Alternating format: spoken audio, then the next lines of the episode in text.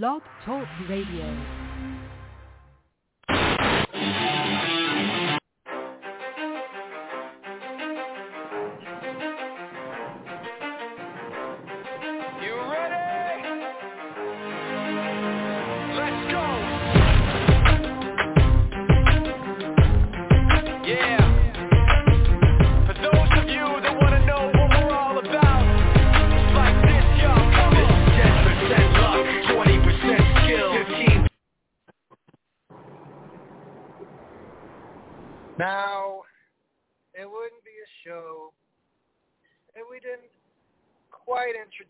Topic at hand.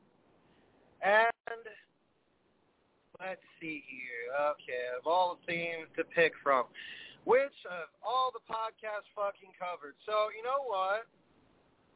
I think we'll give this a little bit of a remix. If you don't mind, I'm going to speak down to earth in a language here that everyone can fucking understand. Happy wrestling weekend begin. And during the few moments that we have left, we want to talk right down to earth in a language that everybody here can easily understand.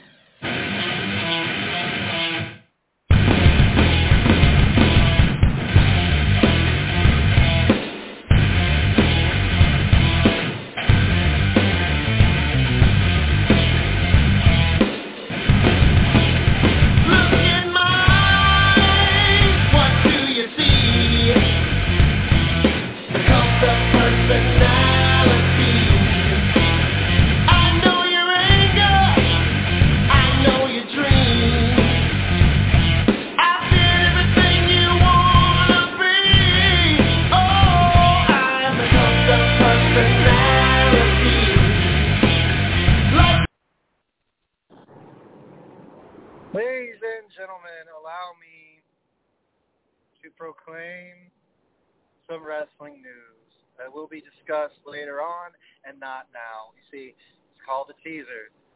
You know, have to leave to imagination.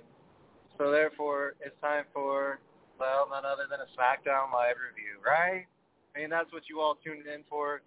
See another Seth Rollins versus Edge, you know, that was a good match. You know, that was the highlight of the night. Also Baron Corbin's poor broke ass. I mean, he is a Chiefs fan, so you have to understand those fans are quite broke. Some of them, not all of them. Some of them claim wealth, and some, like Brittany Mahomes, claim stake claim to being a gold digger. So, I mean, enough football talk. I mean, it is almost season, and uh, tis the season to hate the Chiefs. Blah blah blah blah blah blah blah blah blah.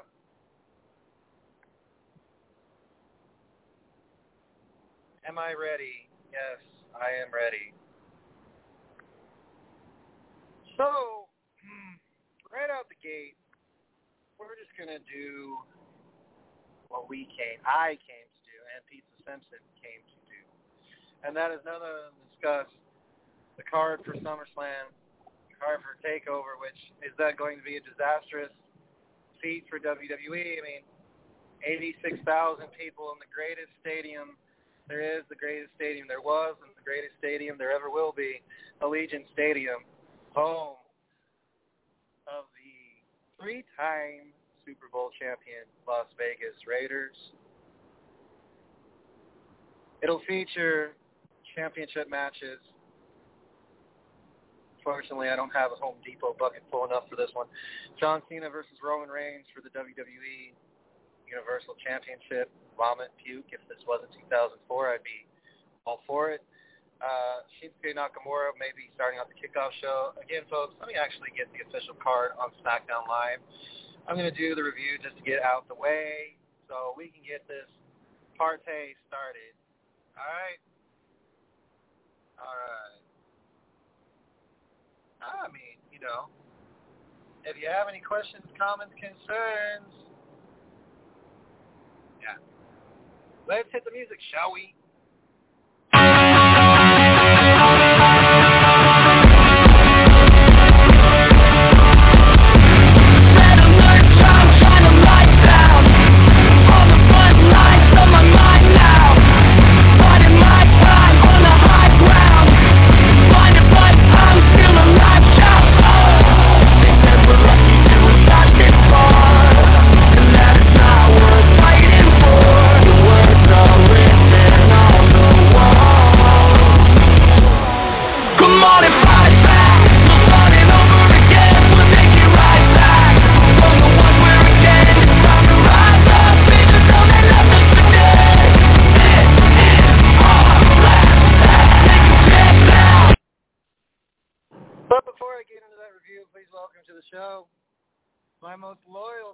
My dearly beloved.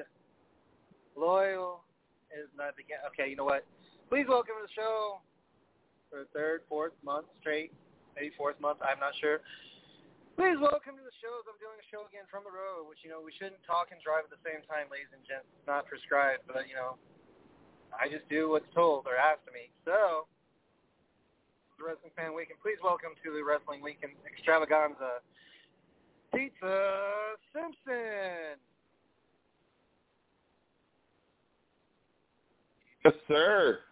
Yes, sir. Yes, sir. Pizza Simpson in the house. What's up? Well, I thought we'd start off things a little bit different. Um, I do have the SmackDown Live results pulled up from my notes, and um, I thought we'd start off the show just a little, you know, touch base um, before we, you know, dive into our normal banter back and forth. So, SmackDown Live was featured from Phoenix, and you know this is you know, featuring a massive SummerSlam cohesive unit, Raw and SmackDown. So Roman Reigns featured John Cena. You know, delivered a powerful message. Yeah, there's basically a promo fest between Roman and John. Um, I think the main thing, the main focus, I believe, was probably for me it was Seth Rollins versus Edge. Wow, um, you want to talk about that? That kind of brought back good feeling. Um, that match was it. Uh, let's see here. Jey Uso and Rey Mysterio faced off with one another. And Uso splash, blah, blah, blah. Let's see here. Baron Corbin beat Kevin Owens because of disqualification. So Big E ran down the ring because he did. Corbin did take his briefcase, so I can understand that interference spot. Shotzi Blackheart and Tegan Nox. Okay, they beat Natalya and Tamina. The, uh, Shotzi pinned Natalya for roll up. Otis beat Montez Ford after, wow, not shocked. He used the Vader bomb with that one. And I want to put Rick Boogs and Shinsuke Nakamura. They need to, please, for the love of God, change the dude's name. I agree with Chris Jericho. Please change. I cannot take that name seriously. Rick Boogs and Nakamura beat uh, Apollo Crews and Commander Azeez. I mean Azeez. Uh, they, uh, let's see here. Boogs hit him with a pump handle slam, so somebody's obviously a test fan. Bianca Belair beat Zelina Vega. I knew that was coming. Hit the KOD. And then Bianca Belair beat Carmella. So, I mean, obviously, this is a prelude to the greatest event of the summer, but quote unquote. So that was that. But uh, I came across something, my friend, on my DVR that I, you know, woke up for. And this may be either a discussion point or we can save it for later, just like a teaser. So I'm not to, you know, quite reveal it. But anyways, that does it for the SmackDown Live Weekend Review for Wrestle Radio Network. If you have any questions, comments, concerns, please go to Wrestle underscore radio on the Instagram, at underscore Brian Rails on Twitter, and you can message Pete Simpson directly to his Instagram if you want Brian Rails to shut the hell up. Okay, let's get into some NXT takeover talk because that is looming this weekend because we have NXT takeover and SummerSlam to get into.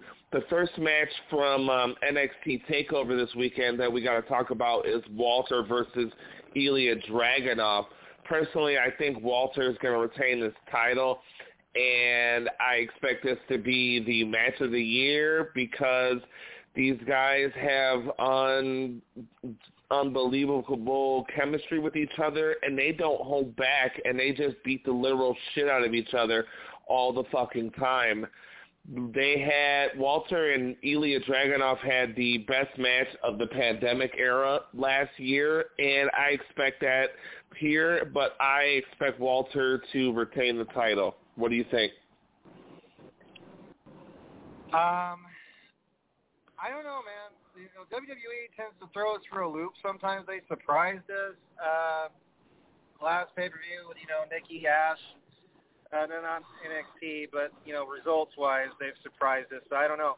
I'm gonna say that Ilya Dragunov might pull up a big upset, maybe uh, because of Imperium, the, the strength and numbers type thing. But I expect maybe a return from Pete Dunne, not Pete Dunne, but uh, well, how do I put this? Uh, forget the big strong boys. Uh, they're a tag team in NXT UK. I'm sorry, Tyler Bate. There we go. Tyler Bate and Trent Seven. I'm expecting some help from those two to be a surprise for Ilya Dragunov because Imperium, yes, they play the number game. They're like the UK uh, undisputed, and yes, I agree with you on the fact that Walter and Ilya have a very good chemistry with one another.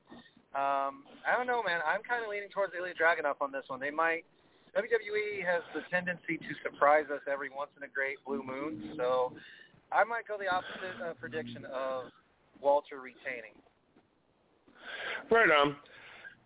WWE kind of like leans towards the W the NXT unit the the NXT UK title having a very long, long, long, long, long, long title reigns, and Walter is in the middle of that right now, and with Vince McMahon getting his fingers involved in everything, I could see them wanting to leave that belt there because Walter is bigger and more of a more of a uh, attraction as opposed to the plucky upstart Ilya Dragunov, but that is definitely going to be the show stealer and probably the best match of the weekend.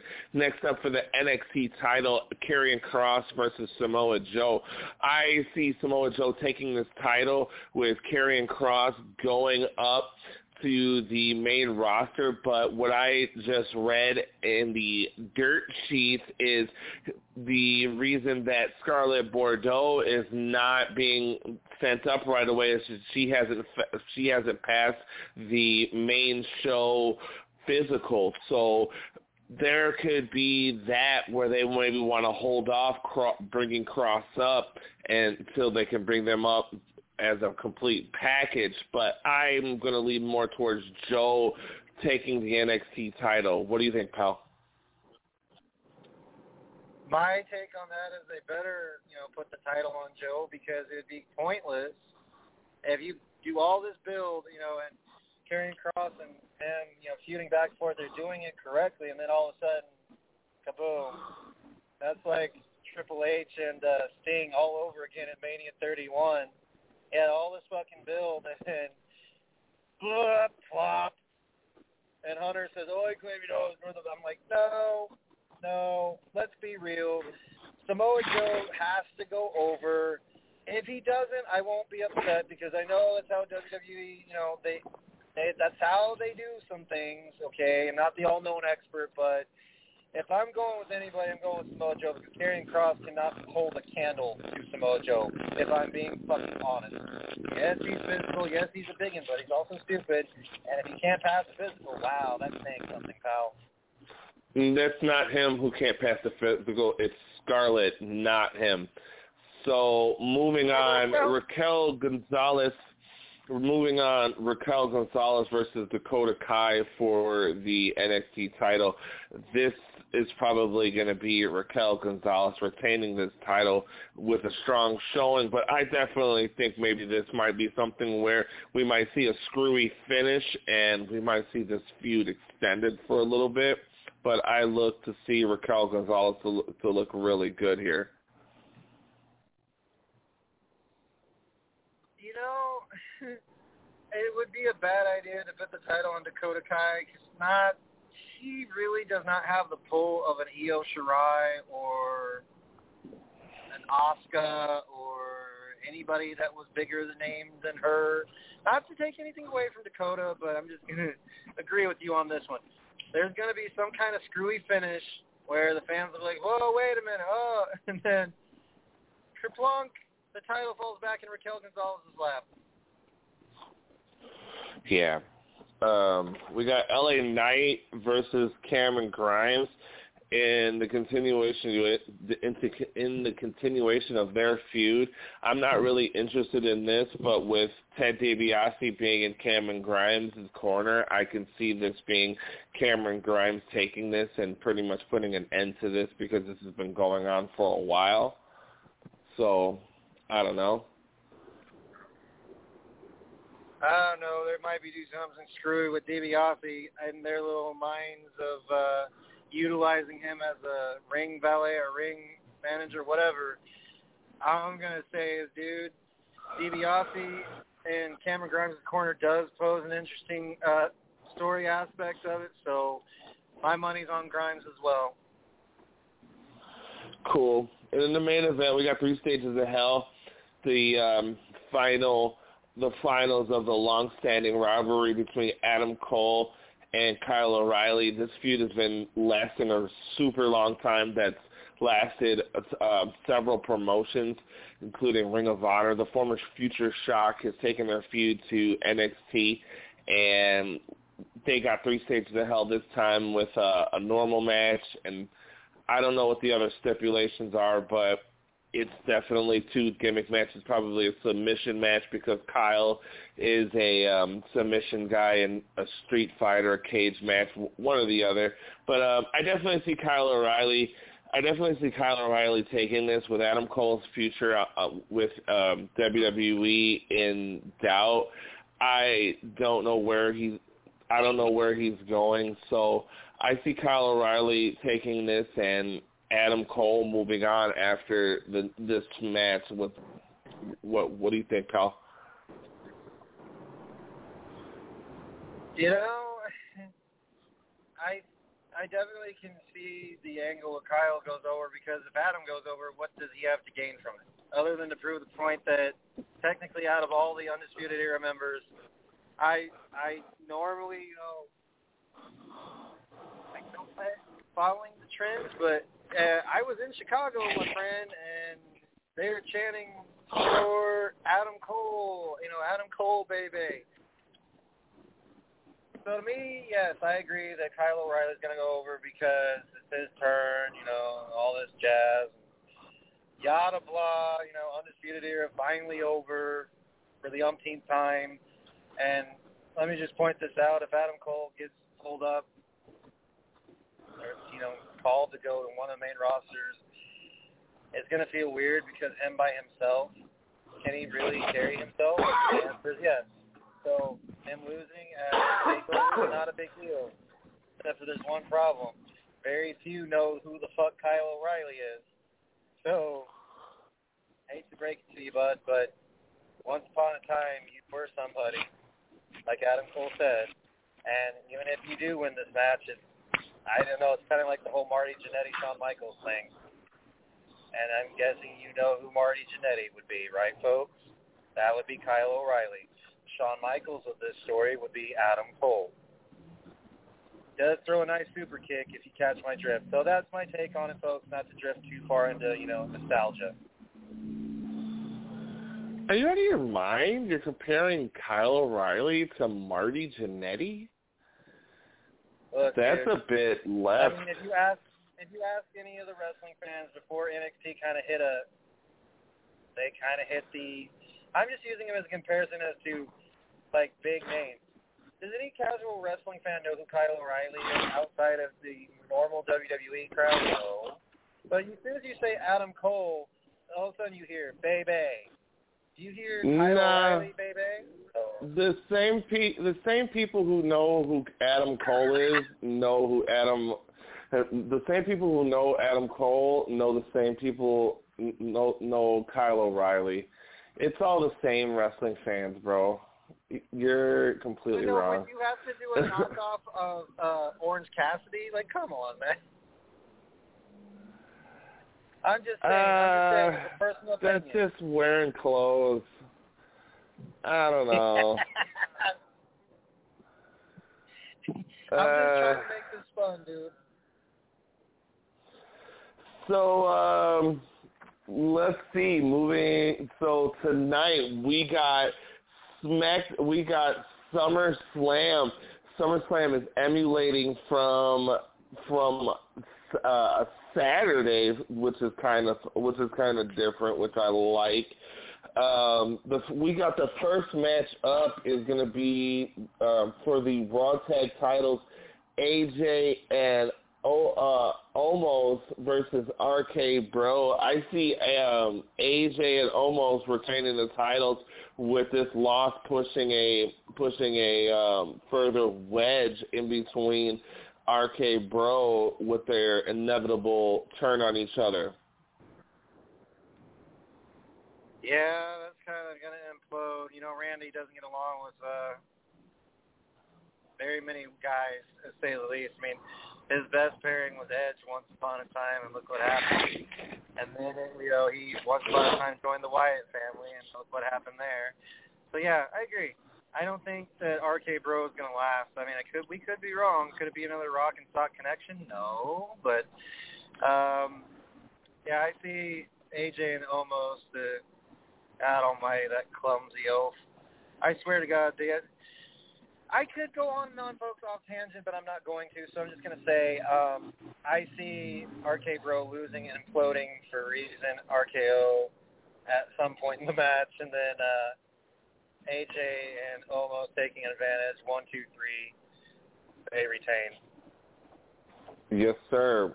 Eva Marie is taking on Alexa Bliss, the spooky Alexa Bliss. I uh, don't really care about this match. This is going to be something I fast forward through.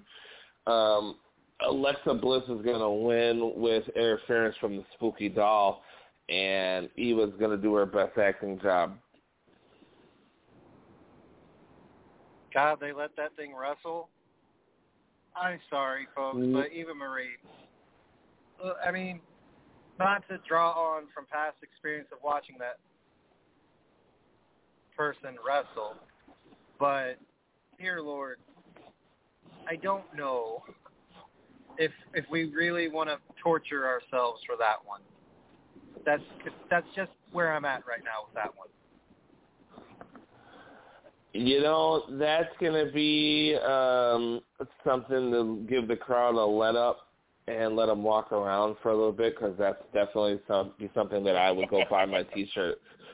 Um, and speaking of another match that I would buy my T-shirt, talk about a fall for grace for the former WWE champion Drew McIntyre. He's taking on Jinder Mahal here, and um, this is a feud that I definitely wouldn't want to watch. And I see Drew taking the win here, and me maybe falling asleep. Um, Drew versus Jinder, yuck. I just wow, didn't this come a little too late after 3MB broke up and Heath's no longer there? I mean, isn't this a worse for wear kind of like okay, we got to fill a time slot on the card, so uh, Jinder Drew, you guys. I bet you, if anything, that's how that conversation worked out. But um, God, if I had to pick anyone, I'm probably sure, yeah, Drew. I'm gonna pick Drew. Uh, Jinder just came back from injury, so and you know, it's I his stooges are gonna try and interfere. They'll get thrown out, and pick it up, whatever. Crowd's gonna eat it up, blah blah blah. Oh, and um, yeah, McIntyre. Right on. For the U.S. title, Damian Priest versus Sheamus.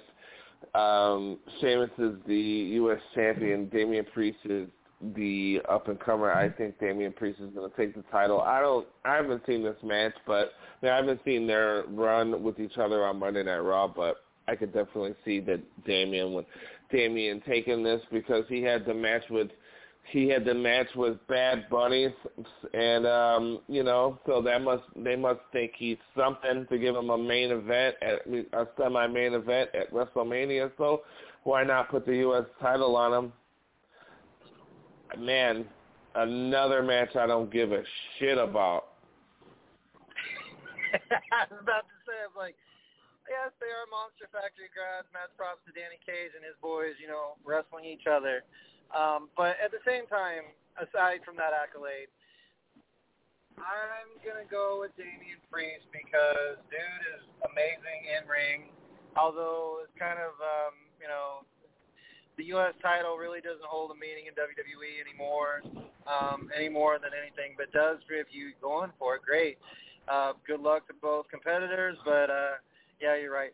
I don't give a shit about this match either, to be honest with you. It really doesn't hold a place other in my heart, other than the fact that those two came from a very good wrestling school, and Danny Cage is, is beaming with pride. So, um, if I choose again, I'll repeat in a circle.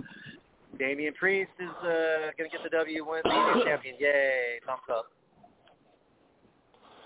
Word. And uh in one of the marquee matches, Edge versus Seth Rollins. I think Edge is this is probably gonna steal WrestleMania. Edge has had a pretty great run ever since coming back. He's come up short in a lot of things that he's done, but he's definitely delivered some spectacular matches with some great with some great spots that left you gasping, you know.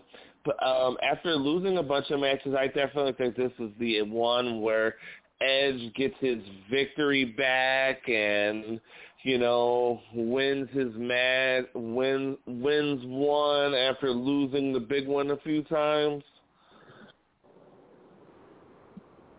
Well, yes, because this is like the comeuppance for Seth Rollins. Seth is a very brilliant heel. You know, it's, been done before, you know, but I think it, those two are going to have a Broadway length match. There's going to be gigging, whether you like it or not, folks. There's going to be some blood. I no, there's not. Because Edge, I know, but I have a feeling Edge would go against the grain here. It's going to be a straight wrestling match. No. Edge can do that too, but uh, I don't. You know, for them to have color or not, it's still going to be a decent match, I believe, on the card. So my my pick on this is going to be Edge. If Rollins wins, it kind of proves pointless. So their match on SmackDown Live, wow. Please continue the awesomeness into SummerSlam. Right on. For the for the SmackDown Women's Championship, Bianca Belair taking on Sasha ba- Sasha Banks. Sasha Banks got her little crew with her now, Carmella and Zelina Vega.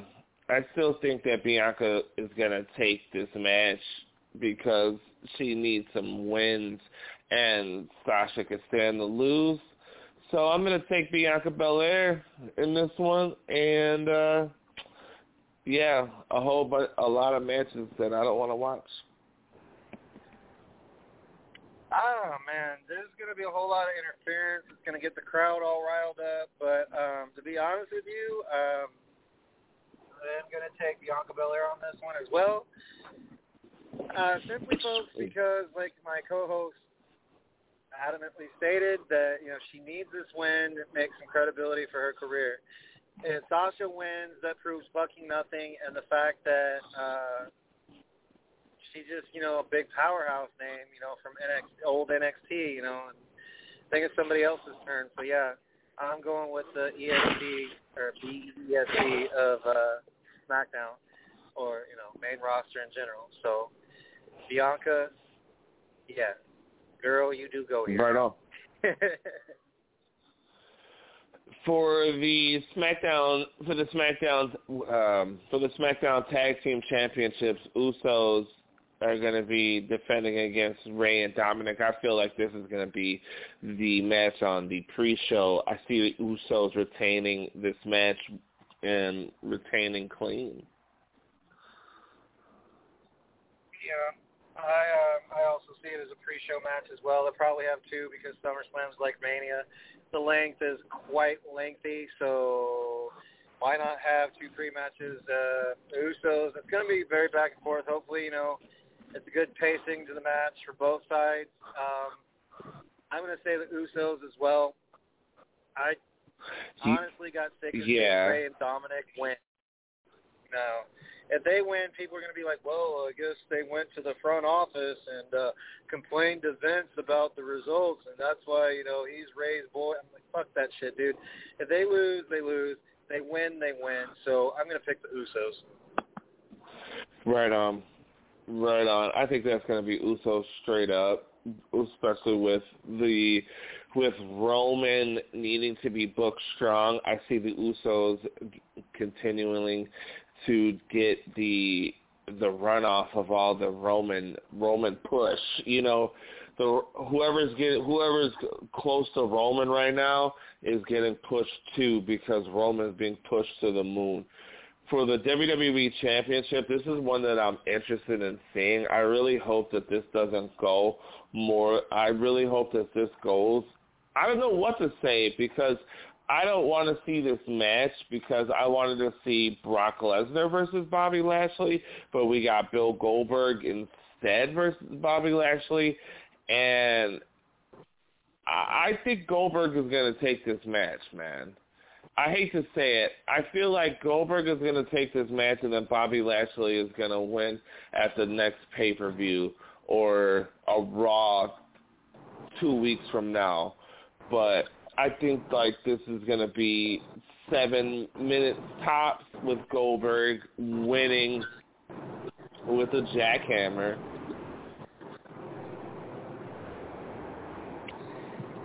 Yeah, spear versus spear, boring versus boring. Even though Lashley improved a shit ton because of MVP. I'll keep saying it. MVP is the main reason why Lashley's an interesting act now I'm just going to tell you because he absolutely obliterated Kofi Kingston last, you know, thing. So now they gave him a challenge, right? So I'm going to personally take Goldberg on this one because you know MVP is going to get involved. You know there's going to be some false finishes between these two two uh, warriors, you know, but I'm gonna say I this match shows no interest in mine either because Goldberg's older than dirt, and he's still wrestling. I don't. I think it. I'm just gonna leave it at Goldberg. That's it. I'm not gonna go off tangent. Right. Um. In uh, for the women's for the women's Raw Women's Championship, Nikki Ash almost superhero versus Rhea Ripley and Charlotte Flair. You know, I uh, I'm gonna say that I think that Charlotte would have been pulled from this match, but she's been already advertised for it. But after Charlotte had blown off a couple of house show events to be with Andrade and be in his be in his locker room for his AAA his AAA Mega Championship. I definitely don't see Charlotte being rewarded here. And if I'm going to go pick between Nikki Ash and Rhea Ripley right now, I'm just going to take Nikki Ash because she has a little bit of a thing going. And yeah, I think Nikki Ash is to squeak by and beat Rhea Ripley. I think they, this is what I'm to bring it back a few weeks. So, um, yes, I believe Nikki Ash, and because controversy with Charlotte Flair, unless that something changes and they want to piss off the crowd, but I don't see that happening. So I'm to point out the fact that it should be Nikki Cross, not Nikki Ash. That fucking bothers me to no end. That Nikki Cross's character couldn't get over with fans. Are you kidding me? It's more than a comedy act, but yes, Nikki. What's I the problem? to win because, yeah, she's turned into one comedy act now, but not as champion. So, I mean, at least she's got the strap, but I still have issue with the character change. But that's just me. She's good. She's Nikki created uh, a source of revenue for herself, and she's created a world title run. What's the problem? She had to I put know, a mask on. I'm just saying, dude. I, I know. I'm just saying, like I, I would like it if one for once they would go with a character that's off the wall. You know what I mean? But I get it. I get the whole marketing aspect of it. WWE is a little bit different than regular wrestling. It's not just something that's just wrestling. You also have to sell stuff and be marketable and be more than just professional wrestling. That's why Chris Benoit and guys like Chad Gable and Jason Jordan and Dolph Ziggler aren't champions in WWE. that's really what it is because it's not it's not just that. Well, I also remember someone telling me a long time ago, it's like you can be as unique as you want to be, but you better fall in line if you want to get someplace as company. That's just that's just what I was told. But we'll leave it at we'll leave it at that, folks. We'll Nikki Ash, you know, as the winner uh, in that triple threat match for the Raw Women's Championship. Good luck to all the competitors at SummerSlam. Um, yeah. So, anyways, moving on. Mm, in the main event, Roman Reigns versus John Cena for the Universal Championship. I think Roman Reigns is going to retain this championship against the, John Cena because John Cena is just coming in for a cup of coffee and hanging out for a little while and getting making the rounds to help out and Roman Roman is going to be fed John Cena to be made look stronger because I think the ultimate goal is all roads to lead to Roman versus The Rock at WrestleMania. And we got to have Roman looking like Superman to be taking on The Rock. And I think this is going to be a big title title retain title retention. I, I just said retention. Roman's going to win.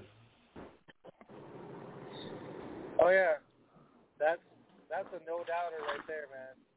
Because Roman, you know, he comes in, he beats, you know, the likes of Edge, who just came out of, you know, his neck injury. He returned to the Royal Rumble, great return, beats Edge. Now he turns right around and beats another legend like John Cena. That builds up his resume. You're right, John Cena's doing his rounds, drinking some coffee, eating the horrible catering and then going out and losing to Roman Reigns. That's kind of apropos, right? So, what if though if John Cena breaks the uh, 16-time world title belt record, and uh, you know this is just a theory of mine. What if Big E cashes in his briefcase and loses, folks? What if?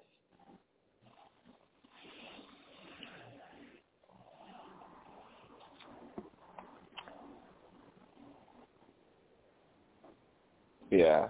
I mean, it could happen. It could, but like my partner in crime is saying, realistically speaking, Cena's there to help build upon. You know, he's helping Roman build his resume and make him look strong. So yes, he's going to give him the fight of his life. Is he going to just lay down for him? The answer is no.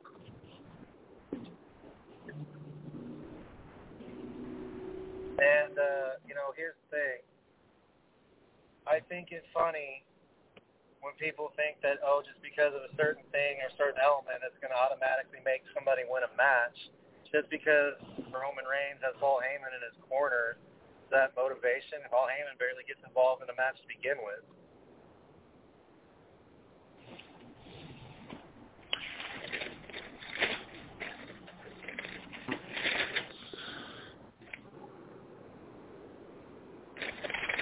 Yep. So that's the SummerSlam. That brings us to conclusion on our SummerSlam review there. Moving on to AEW. AEW's had a busy week um, with a with a light Wednesday, in my opinion, and a really, really, really strong Friday night. So let's talk a little AEW Dynamite. Um, I don't know about you, pal, but I don't know about you, pal, but I ended up watching this whole show. Um, this started off with Eddie Kingston and Mox being attacked by 2.0 in the they got attacked by 2.0 and Daniel Garcia. Sting and Darby made the save, and this turned into Sting and Darby versus 2.0. Sting with his first match on TNT in 20 years or something like that. What a what a what a fun little um, what a fun little what a fun little brawl.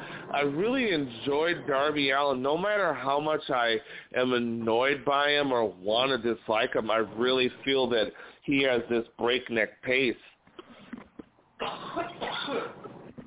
which I really really like. And he did this he did this really interesting spot where he did the tightrope walk where he walked on the edge of the uh of the like section in the in the stadium.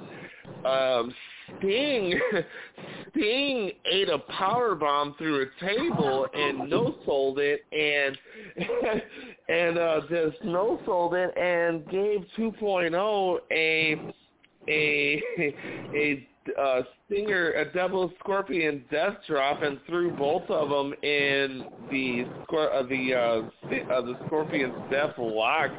I thought that was really funny, man. Um, Sting and Darby. Sting looked pretty good. No matter how much I want to dislike it, I think Sting. It's pretty cool that Sting's on TV, and fuck it, I can't. I can't hate. Tony Schiavone, I think, is the guiding light and the saving grace in the oversaturated AEW booth. I gotta say, the commentary booth is filled with way too many people. Next up, um, Shawn Spears was taking on Sammy Guevara, and let me tell you, man, if if there was a button and I could eradicate one person and that person would be gone forever, it would be Shawn Spears and I don't know. I don't like this guy, and this was uh this was uh pretty this was pretty pretty boring, and I fast forwarded through most of this, and this is the one of those indie spot fests where Shawn kicked out of a 630 and a 630 splash, and there was a DVD, a, a Death Valley driver off the top ropes, and a bunch of stuff. And Sammy Guevara picked up the win with the with the reverse with the reverse go to sleep. That was pretty cool. Then there was a Don Callis, Don Callis promo with Christian. I fast forwarded that. out of here right away. I'm definitely not watching that. Uh, next up, we had a little thing from Dante Martin. He he had a lot of cool shit, man. Dante Martin is pretty cool, and being like 20 years old, I can't wait to see what he's gonna be like when he's um when he's a little bit older. But being in being in AEW, he's only gonna learn how to do more flips and and uh, he's only to do more flips. He's not to really learn and and uh, advance and get some actual ring psychology there in AEW. So next up, Dan Lambert was back, and he was talking about the time he got his ass kicked at AEW by uh, Lance Archer, and he brought he brought um Andrei Arlovski with him and Junior Dos Santos, two legit two legit tough guys. Lance Archer decided he was sick and tired of uh Dan Lambert talking his fucking shit. So he went out there and go get him some, but he was jumped by Ethan Page and Scorpio Sky and they kicked his ass in the they kicked his ass in the uh in the aisleway. Um so that was pretty funny. Next up was a Y Y2J promo. Nope, I'm not watching that. Chris uh uh Young Bucks versus Jurassic Express. After a while, you know, you get you've seen a you know after a while you've seen enough Young Bucks match uh, you've seen enough Young Bucks matches and uh this was just another one and after after the end of this, of course, you know that the Young Bucks won.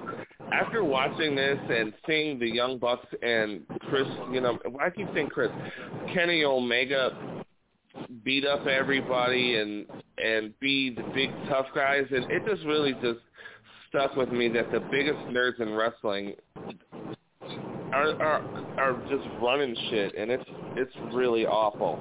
It's really really awful. I was really hating up this. Sh- I was really hating on this show at this point. they they uh they being the Young Bucks and Kenny Omega really sucked the life out of the room for me.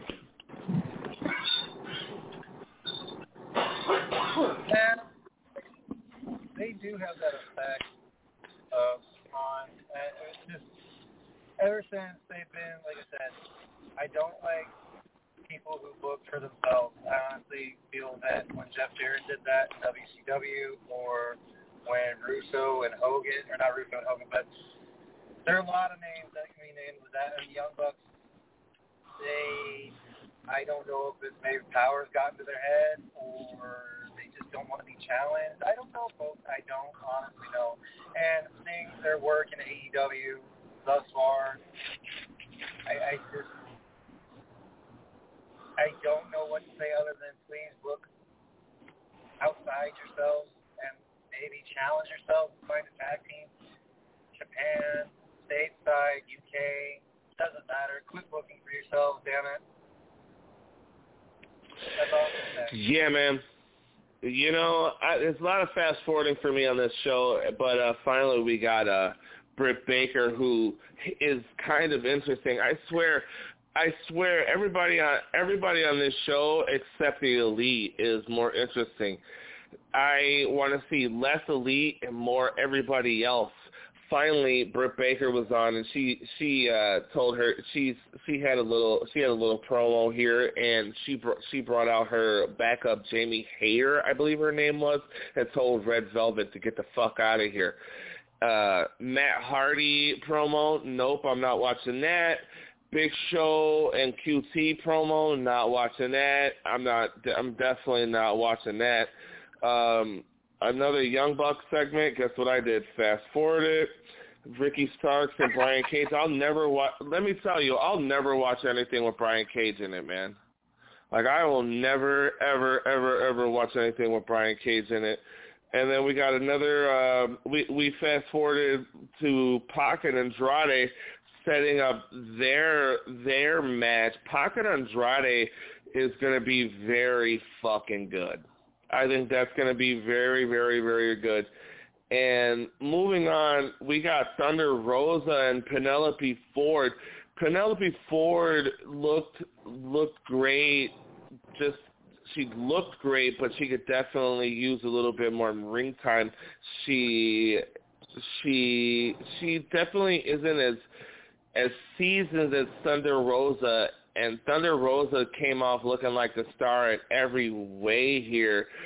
Um, Penelope looked good, but Thunder Rosa picked up the win after Penelope kept trying to go for her Muta lock finish um, finishing hold, which is a great finish. But Thunder Rosa has an extensive MMA background and is able to is able to reverse out of these holds and revert when Penelope goes for the Muta lock the second time.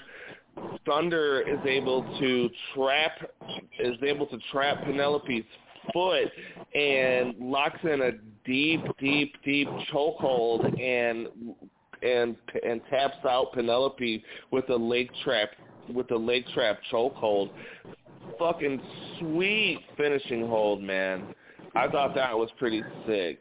Um, then we got a really good. Finally, after having after having Arn Anderson in the company for however long, they finally let him talk.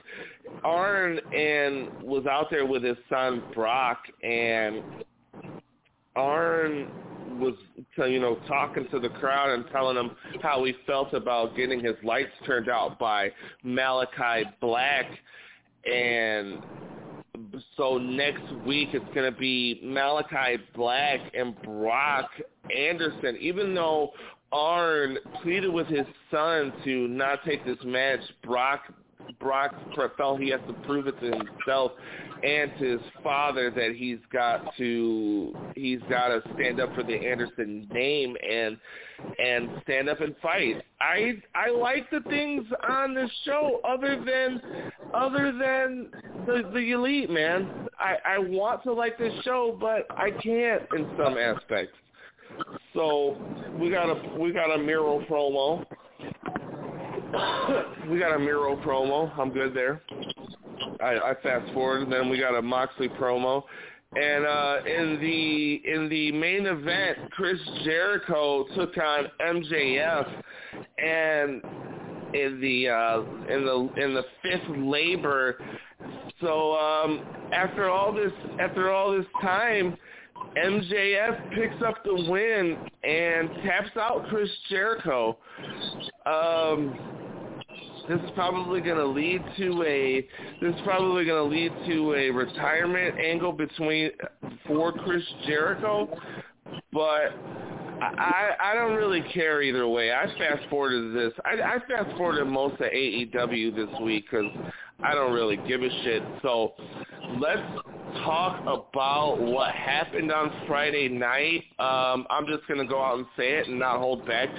CM Punk is back in professional wrestling, and it was a insane moment in Chicago, Illinois. And no matter how much of a cynical, uptight fan I want to be and want to try to shit on things, I'm not gonna shit on this.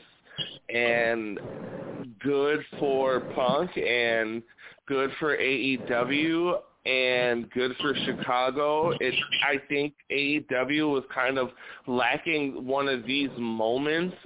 I think that they've they've done kind of done, they've kind of done well for their niche market, but they needed something that really, really, really shook them, like when Lex Luger walked out on WCW Nitro for the first time. If that makes sense, you know what I'm saying?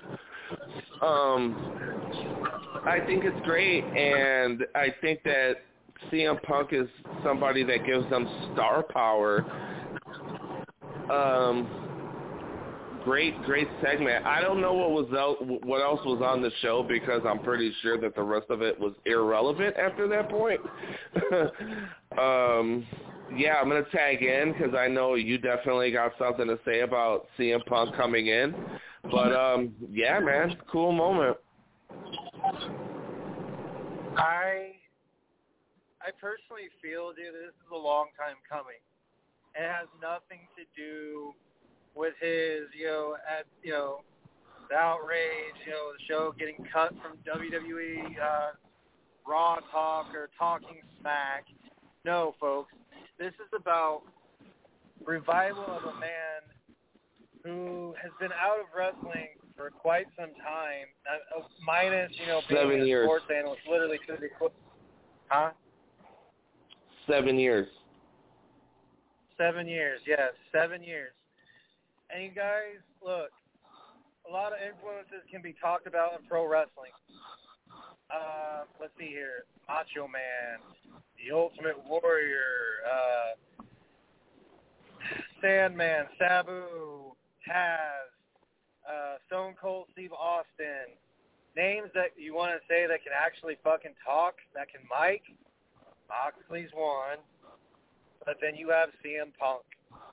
And I don't care, dude. I may be a cynic in a lot of shit as far as you know being cynical about AEW, but my partner, the my my my, pod, my co-host should say, Pizza Simpson is absolutely 100% right. CM Punk is an influence in professional wrestling, whether you agree with it or whether you disagree with it, whether you love him, whether you hate him. The guy is like that itch you just have to scratch. And when I watched the DVR back, I fast forwarded through some of that bullshit. And let me tell you, the one thing that I paid attention to was CM Punk. And that is because the guy can mic. Not only can he mic, he could blindfold. You could blindfold the guy, hand him a microphone, set him in front of it, and he could talk about popsicles and make it interesting. So Yes, it was from Chicago. Did they have anything to do with coincidence? No. But AEW needs somebody other than the elite mucking it up, you know, and and not to say that Jericho or Rhodes or anyone else is murking it up, but son of a bitch, that was the injection that AEW so desperately needed because without Punk, let me tell you something, folks. Now he has my attention. He does. Because uh, AEW lacked any kind of wow moment. That was their wow moment. And didn't, you know, to get punk chants going, to get that moment where you stop as a wrestler and you say to yourself, "Wow, I'm back." It's just what it just what it fucking felt like, dude. It felt like, man, it's been so long since we've seen you, dude. It's good to see you back on TV again, involved. It was definitely a cool moment. Yes, it was definitely a cool moment, and just so you know, folks, the reasoning behind Off the Rails, the theme, is nothing to do with me. It's to do with one of my influences, CM Punk. The guy spoke out for a reason. He didn't just take his lumps or, you know, oh, you know, you take one for the business, you give back to the business as the speech is given to you. No, this dude is the emblem of speaking out for those who can't speak. And I just personally feel it's like, wow, um, I actually copied and pasted some notes, and it's just like the cult of personality hit. And it's like, wow, he kept true to his word, dude. That's who he is as a wrestler. That's who he is as a person. And that's why I look up to him as one of, you know, influences because he's not afraid to go out on that so-called limb and fucking speak his mind. That's why Punk is one of my favorite dudes of all time. It doesn't matter if you tell me, well, he, you know, he's a miscreant, or oh, you know, he he spoke out against Vince. Join the fucking club. A lot of guys speak out against Vince. A lot of guys speak out against Hunter. But that's besides the point. AEW finally had their aha moment. About goddamn time they did.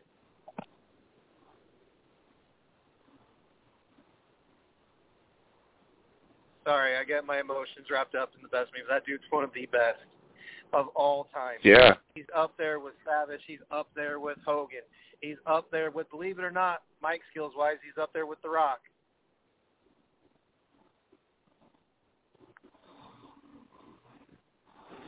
I don't know about all that. As I said, I get wrapped up in the moment.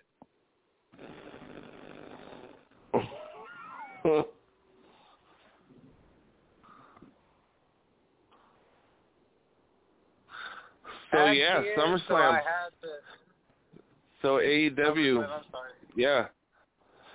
So yeah, we got a big, uh we got a big weekend of wrestling. We, some big news we got hit with this weekend. Yes, my friend, which I think is a perfect segue. Um, let me see if I can find some. Well, let me put you on mute here for just a second. We're going to pause for station identification right here on Wrestle Radio Network. Stand by.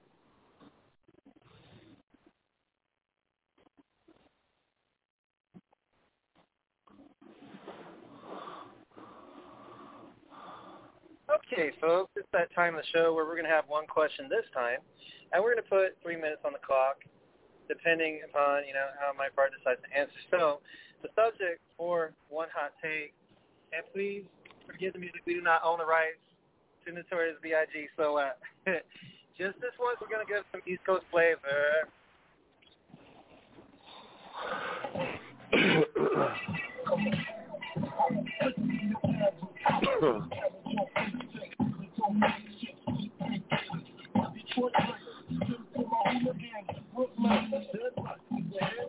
Okay, so three minutes on the clock.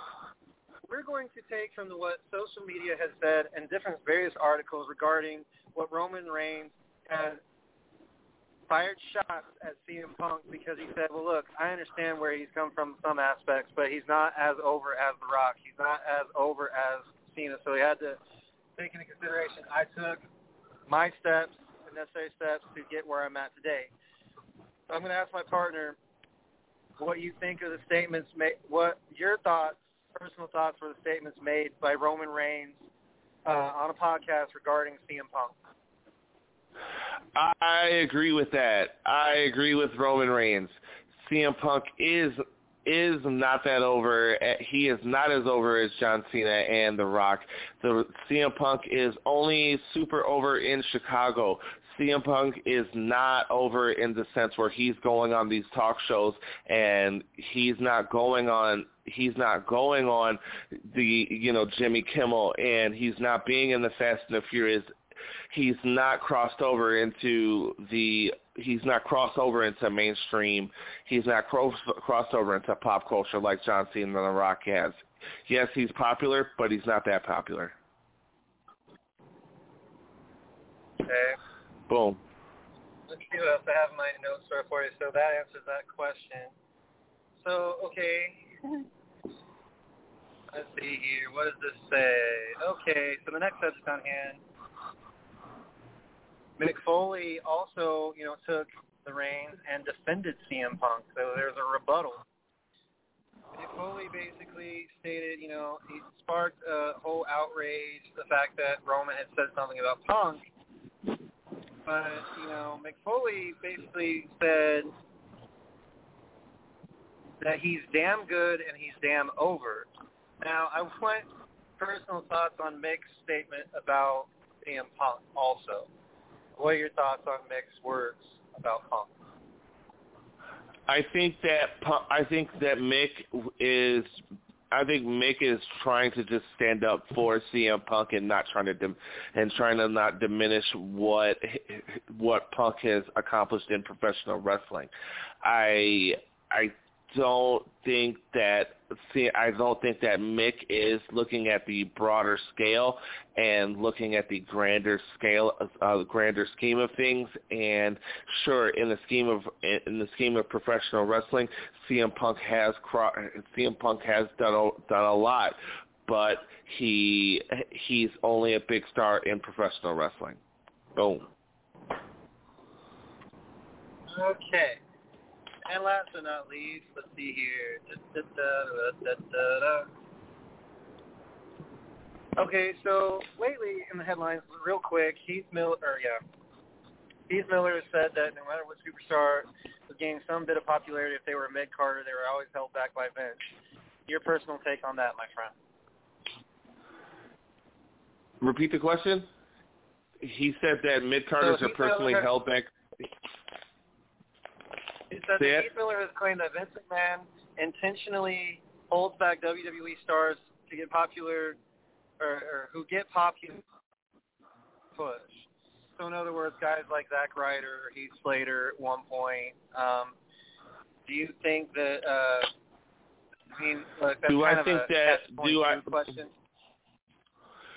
Do I think, think that, that Vince McMahon has a personal hand at sabotaging sabotaging mid-card talent.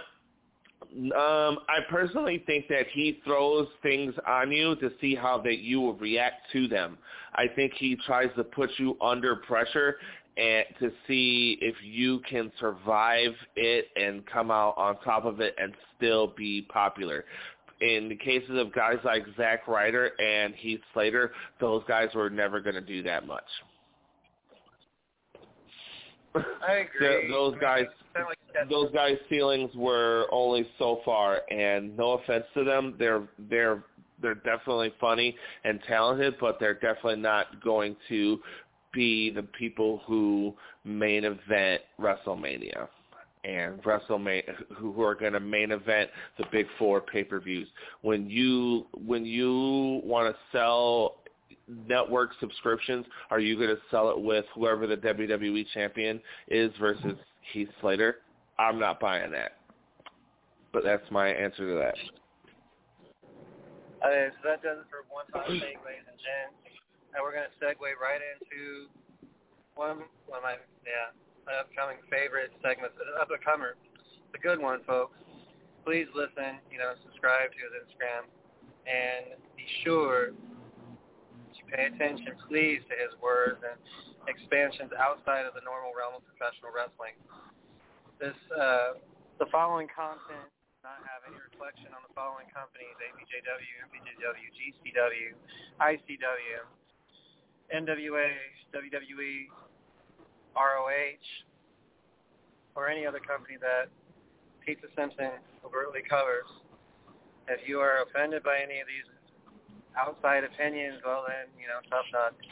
All right, we're not responsible for any feelings, emotional or impacted feelings. So, without further ado, folks, let's kick back and enjoy a slice of pizza. A slice of pizza. Monkeys in the truck, could you please hit the music?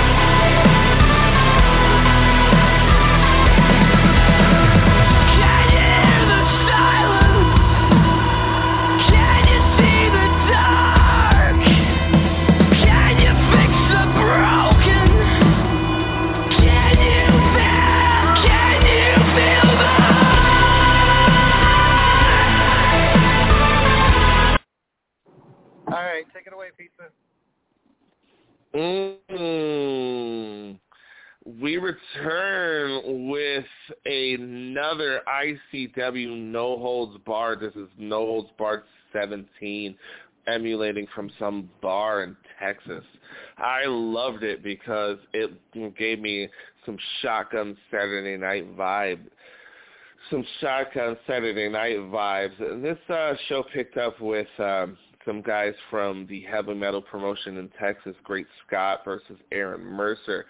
Great Scott, he it I was a little tickled by the fact that he came to the ring with um his actual ring gear on and not some jeans or whatnot because there was deathmatch, uh, you know, deathmatch weapons out there, and that gave me a that that that I thought that was funny.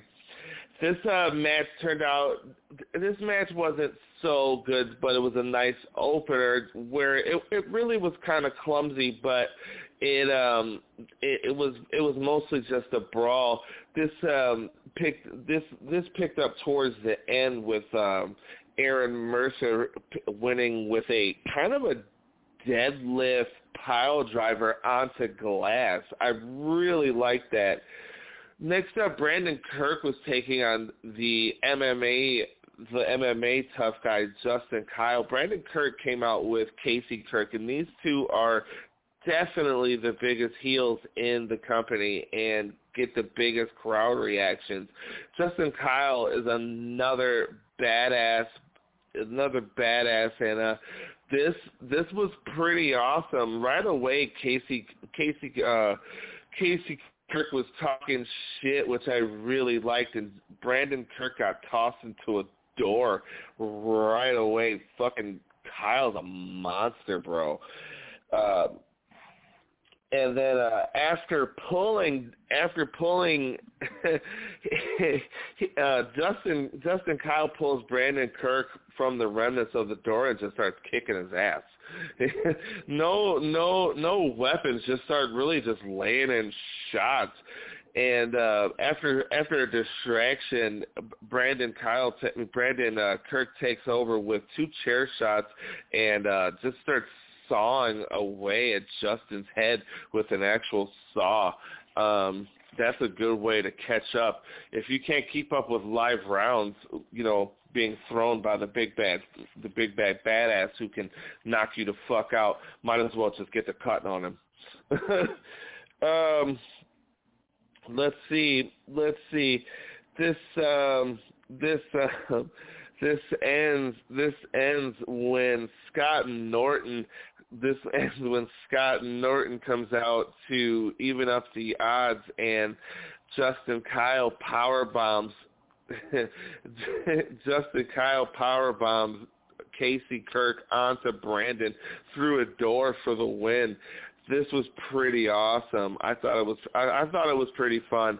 I really like Justin Kyle and I really like Brandon Kirk because uh Brandon really fucking really is annoying. Satu Jin was up with up to uh, was up next with one of my favorite Neil Diamond Cutter, who's a total freak who's always getting beat the fuck up. He was taking on he was taking on Nightmare Freddy, which I really fucking like. And um, since Headhunter A couldn't be there, he couldn't be there. Danny Demanto, the president and owner of ICW, stepped in, and they just had themselves a nice fucking brawl.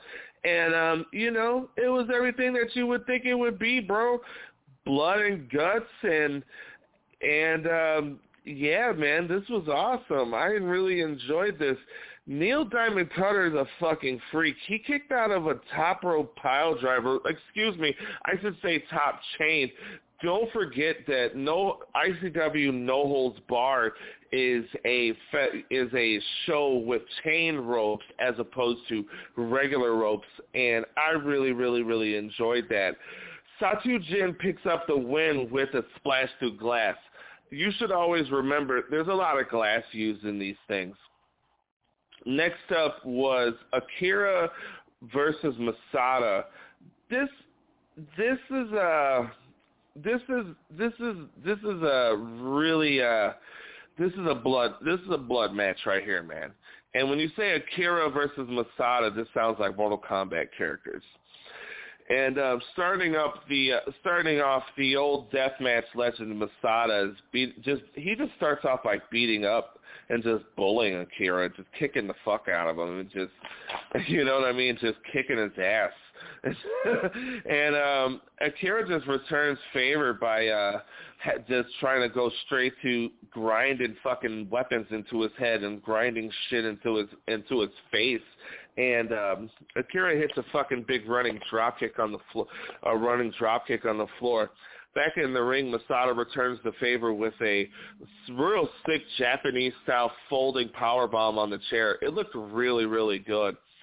I really, really enjoyed this match. The the show up until this point was it was a good show, but this was definitely the um this was definitely the um the the saving grace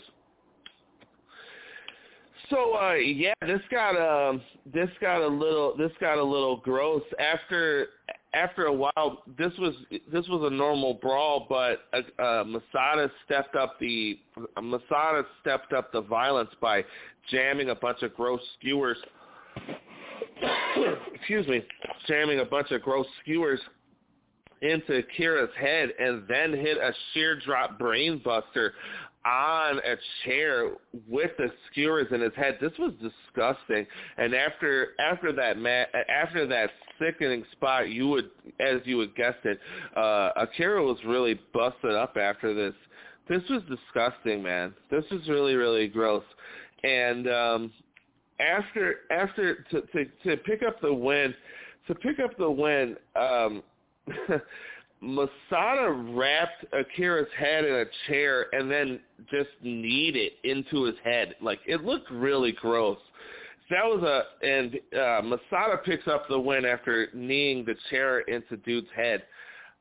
Awesome, awesome, awesome, awesome win.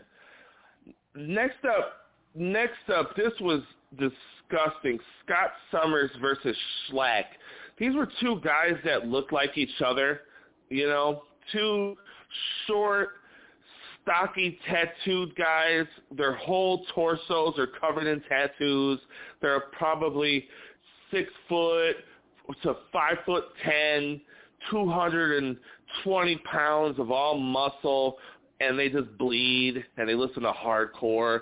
One of them could be straight edge. But uh, this got uh, and uh, what I what I liked was Scott Summers came out in a white jersey, so that automatically told you that he knew and he knew he was gonna bleed. Scott Summers and Scott Summers and um, Shlak started us off with some with some arm drags, what I thought was hilarious because you would think they would fucking just gone straight into fighting and throwing glass at each other. As I told you, there's always glass in these things. You should just always know that glass is involved in everything. So um, let me look at my notes here. Um, yeah, bro, this just got gross. This uh, this got gross. Scott Summers put a Scott Summers put a a plastic bag on on uh Shlak's head. Fucking gross. And uh after a while Scott Summers' head looked like he was wearing just a blood mask. It was disgusting. That was really, really nasty. Um uh Shlak won by referee stoppage. Gross. This was awful. In a good way, but awful. Next up, Orin Veidt versus Eric Ryan versus Dale Patrick. This was another one that was gross. this was another one that was disgusting. These guys just beat the shit out of each other. They've been building ICW has been building up building up Dale Patrick's as the next challenger for John Wayne Murdoch. I personally think it should be Orin Veidt because Orin Veidt is a disgusting young freak who he just a little he has some better matches than Dale Patrick. I think Dale Patrick kind of sucks, but whatever. Um these this match was pretty good. Eric Ryan matches are always pretty good. Um Dale Patrick snuck in he snuck in while while Eric Ryan had while Eric Ryan had Orin Veidt locked in his uh lion tamer, he has this lion tamer variation where he like holds you in the lion tamer but stomps on your head at the same time, which is pretty which is pretty wild looking.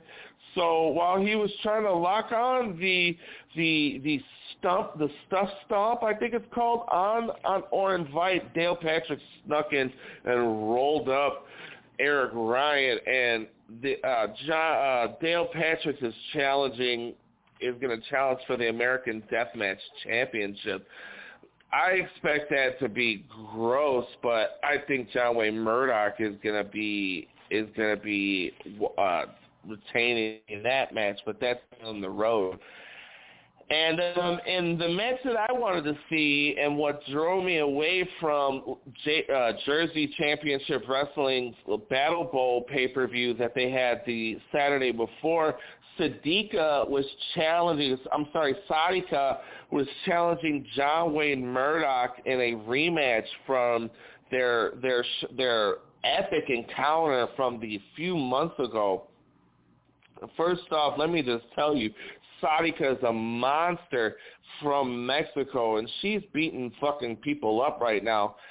And uh and Sadika gets this match jump started right away after the last the last time she she faced off with John Wayne Murdoch.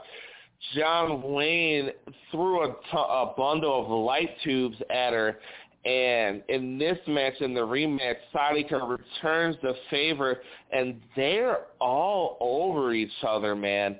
For a lady, Sadika fights like a dude, and she is kicking his fucking ass. And somewhere down the line, John Wayne found a small guitar and just whops her, whops her ass with it. But then they kind of just went back to my favorite things. As I said, light tubes, and uh so Sadika ate three fucking chair shots and then and then she got suplexed off the off the stage. Remember I told you that they were in a bar. It gave it gave me shotgun Saturday night vibes. She went through a she went through a bunch of chairs that had light tubes stretched out all over it. That was definitely wild, but Sadika's a fucking monster, and she fucking kicks out after this. Wow, wow, wow, wow. yeah. And the uh the pit the the uh, the um this was a crazy brawl, bro. John Wayne ended up getting thrown off the stage himself. He ended up going through a couple of doors wild. And he John Wayne picked up the fucking John Wayne picked up the win with a sheer drop a sheer drop brain buster on an open chair. And in two wild, wild, wild, wild, wild account encounters, that was the first pin attempt in these matches. And so, so John Wayne Murdoch picks up the win in a wild death match, and respect is shown from Sadika. John Wayne retains. All road leads to his next challenger, Dale Patricks. Boom. And that is all I got for a slice of pizza. That was pretty insightful. And let me tell you, it's just wow. Someone kicks out after being slammed through chairs. Holy shit. Man, oh my god. Like all I'm gonna say is slice of pizza, please pay attention, expands your minds, think outside of mm-hmm. WWE or AEW. So anyway, so without further ado, I made a time error, my friend. I accidentally set the show for an hour and a half, but luckily, uh, after the show goes off air, uh, Off the Rails Uncensored, is a trademark podcast of March 7, 2016. I'm going to keep this short. I'm going to keep it simple. I don't ever keep things short and simple, but you know what? I'm going to just beg the question, ask some questions out loud without, you know, rebuttal, but, you know, it's okay. So Off the Rails Uncensored is a trademark 2016. The views and reflections upon which companies AEW, APJW, MPJW, and Ring of Honor, and NWA, and Mid-South, or whatever, they're not reflective of these companies. So, without further ado, at the guest of Honor's music, I guess I wish he was. Anyways, monkeys in the truck, could you please hit my music?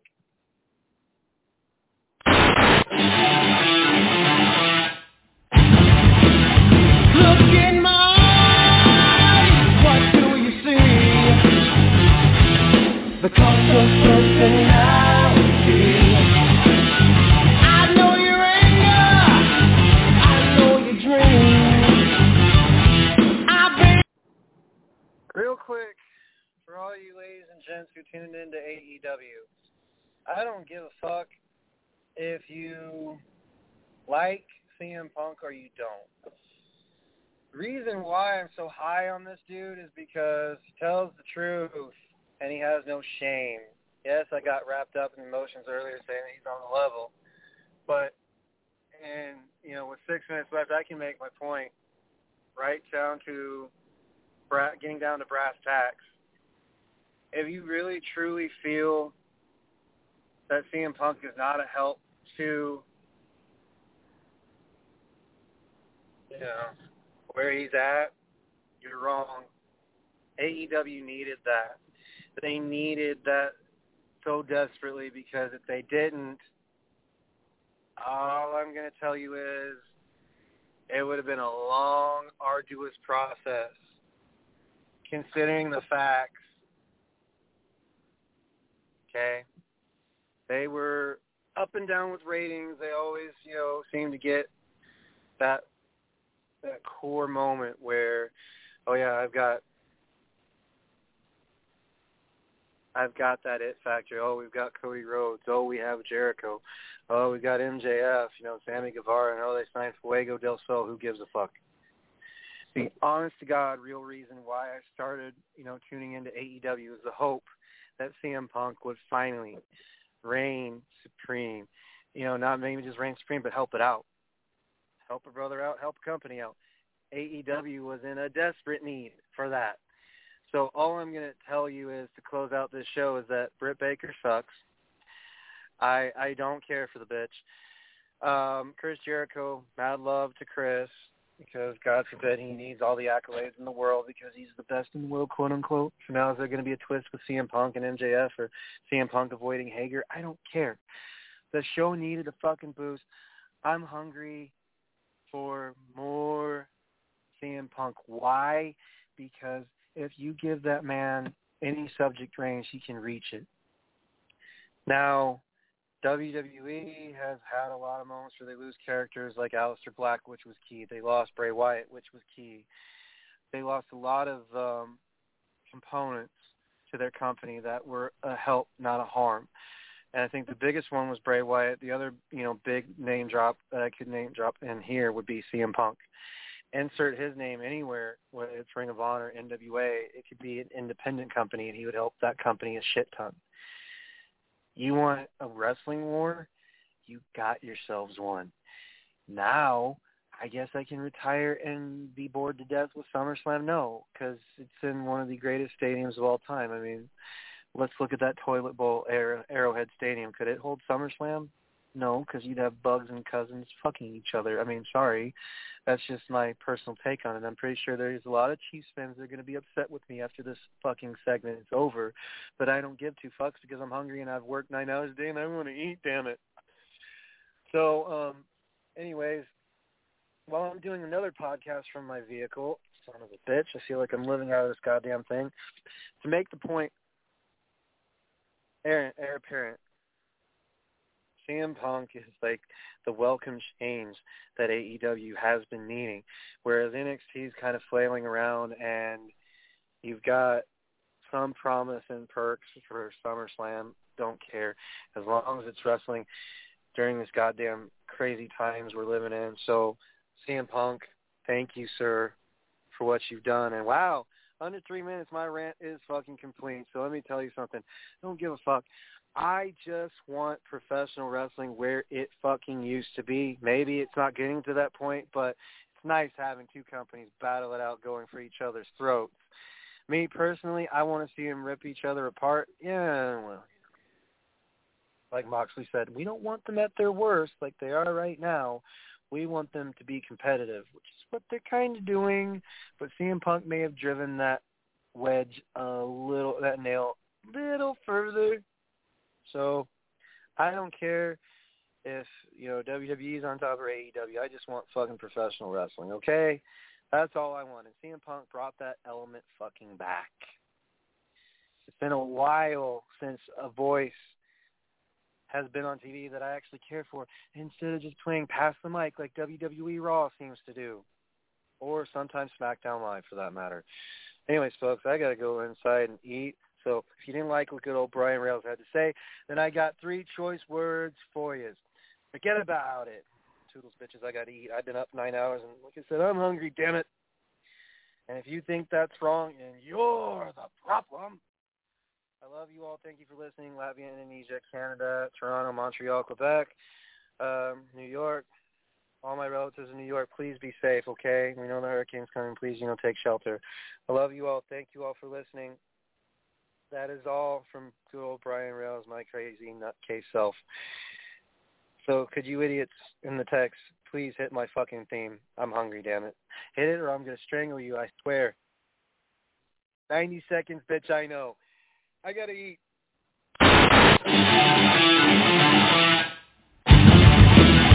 Look in my eyes, what do you see? The cost of the